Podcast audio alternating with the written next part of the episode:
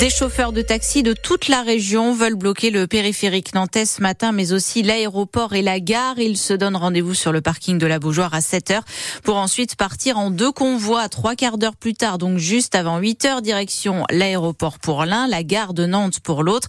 En passant par le périphérique, ils dénoncent la concurrence des VTC qu'ils jugent déloyale parce que les chauffeurs ne retournent pas à leur base, disent-ils, après une course, comme la loi les y oblige. dont ils reprennent des clients dans la foulée grâce aux applications sur le téléphone. C'est particulièrement le cas à Nantes, selon le président de la Chambre professionnelle des artisans taxis de Loire-Atlantique, Jérôme Bernoui. Nous, on a un fléau sur Nantes, aux abords de la gare et des aéroports aux heures, alors je vous laisse imaginer, aux heures euh, de train de Paris et d'autres trains type Lyon, euh, où il y a des grosses affluences de clients potentiels, sur des gros vols d'avions où il y a des clients potentiels. Donc ils se mettent, ils se planquent euh, aux abords de l'aéroport. Donc on les retrouve sur les dans les différentes rues adjacentes ou sur des parkings ou peu importe. Et ils attendent de pouvoir attraper une course via leur application. Aujourd'hui, les plateformes leur donnent la possibilité de travailler dans, dans l'illégalité en fait. C'est comme le téléchargement d'un film sur un site euh, de téléchargement, c'est interdit par la loi, mais vous avez la possibilité de le faire. Bah, c'est un peu la même chose. Et ce que demandent les chauffeurs de taxi, c'est un renforcement des contrôles des VTC, mais aussi la revalorisation des tarifs pour le transport des malades. Ils ont rendez-vous à la préfecture à 11h après donc leur opération escargot sur le périphérique nantais à partir de 8h. D'ailleurs, le préfet de Loire-Atlantique sera l'invité en longueur de France Bleu Loire-Océan ce matin. Ouais, ce qui nous laissera le temps d'aborder euh, de nombreux sujets, les taxis donc, mais aussi la sécurité, l'aéroport l'aéroport et le couvre-feu, l'interdiction de vente des huîtres au mois de décembre, euh, mais également la colère des agriculteurs. Fabrice Rigolero sera avec nous entre 7h45 et 8h20. À propos de sécurité à Nantes, une balle a traversé la baie vitrée puis le séjour d'un appartement du quartier Bautière-Pinsec en, début de soirée avant-hier. Une ogive a même été retrouvée dans une chambre. L'habitant de l'appartement était là, il n'a pas été blessé, mais il a eu très peur. Une centaine d'enfants et 25 enseignants ont été évacués d'une école de La Roche-sur-Yon, celle de l'Angelmière, à cause d'une odeur suspecte à la cantine à l'heure de manger. Une femme de 40 ans a dû être emmenée à l'hôpital.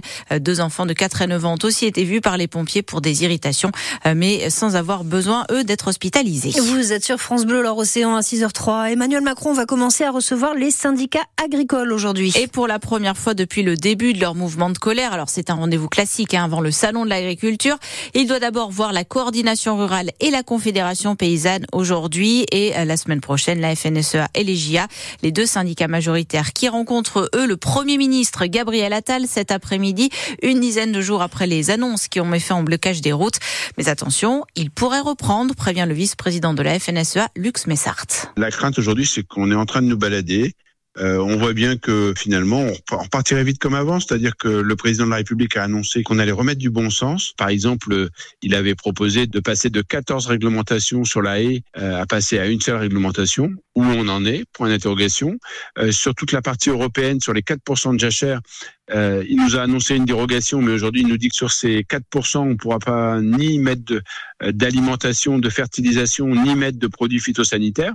Bah, ça veut dire que bah, on reste comme avant. Et donc euh, clairement, euh, la rencontre avec Gabriel Attal, c'est de regarder où on en est, qu'est-ce qui a changé, qu'est-ce qui va changer. Sinon, euh, clairement, les, les braises sont chaudes et les tracteurs sont prêts à redémarrer. Et donc, en fonction des résultats de la rencontre, hein, cet après-midi, entre le Premier ministre Gabriel Attal et euh, la FNSEA et les JA. La mesure du gouvernement pour permettre aux foyers les plus modestes de louer des voitures électriques sur une longue durée à 100 ou 150 euros par mois avec option d'achat, euh, eh bien, elle a été victime de son succès. Plus de 90 000 demandes fin janvier alors que l'objectif initial c'était 20 000. Du coup, le dispositif est, suspendu jusqu'à l'an prochain. Euh, les grandes marées plus le vent ont fait euh, des dégâts impressionnants à la Tranche-sur-Mer en Vendée. La mer a grignoté la dune jusqu'à menacer les maisons les plus proches du bord dans le secteur du parc du Rocher. La promenade en bois de la plage centrale a, encore été abîmée. On vous a mis des photos sur francebleu.fr à la page Loire-Océan. 6h05, l'ouverture d'un nouveau foyer à Sautron soulage une quinzaine de familles. Ouais, les proches d'adultes handicapés qui vieillissent. Ce foyer des est spécialement pour eux 16 places permanentes et une place temporaire pour des adultes handicapés, donc de 45 à 60 ans, euh, dont cette résidente Leila Mechaouri que vous avez rencontrée avec son papa. Voilà ma chambre. Laurence, 51 ans, tout sourire en nous montrant sa nouvelle maison. Chambre 5. Ça vous plaît? Oui. Je suis contente de trouver mon foyer parce que ça faisait quand même longtemps que je cherchais. Voilà, on a aussi une petite terrasse où on pourra mettre des géraniums au printemps. Une installation sous le regard ému et attentif de Jacques. Donc mon papa. Un père tout aussi heureux que sa fille. C'est le rôle des parents.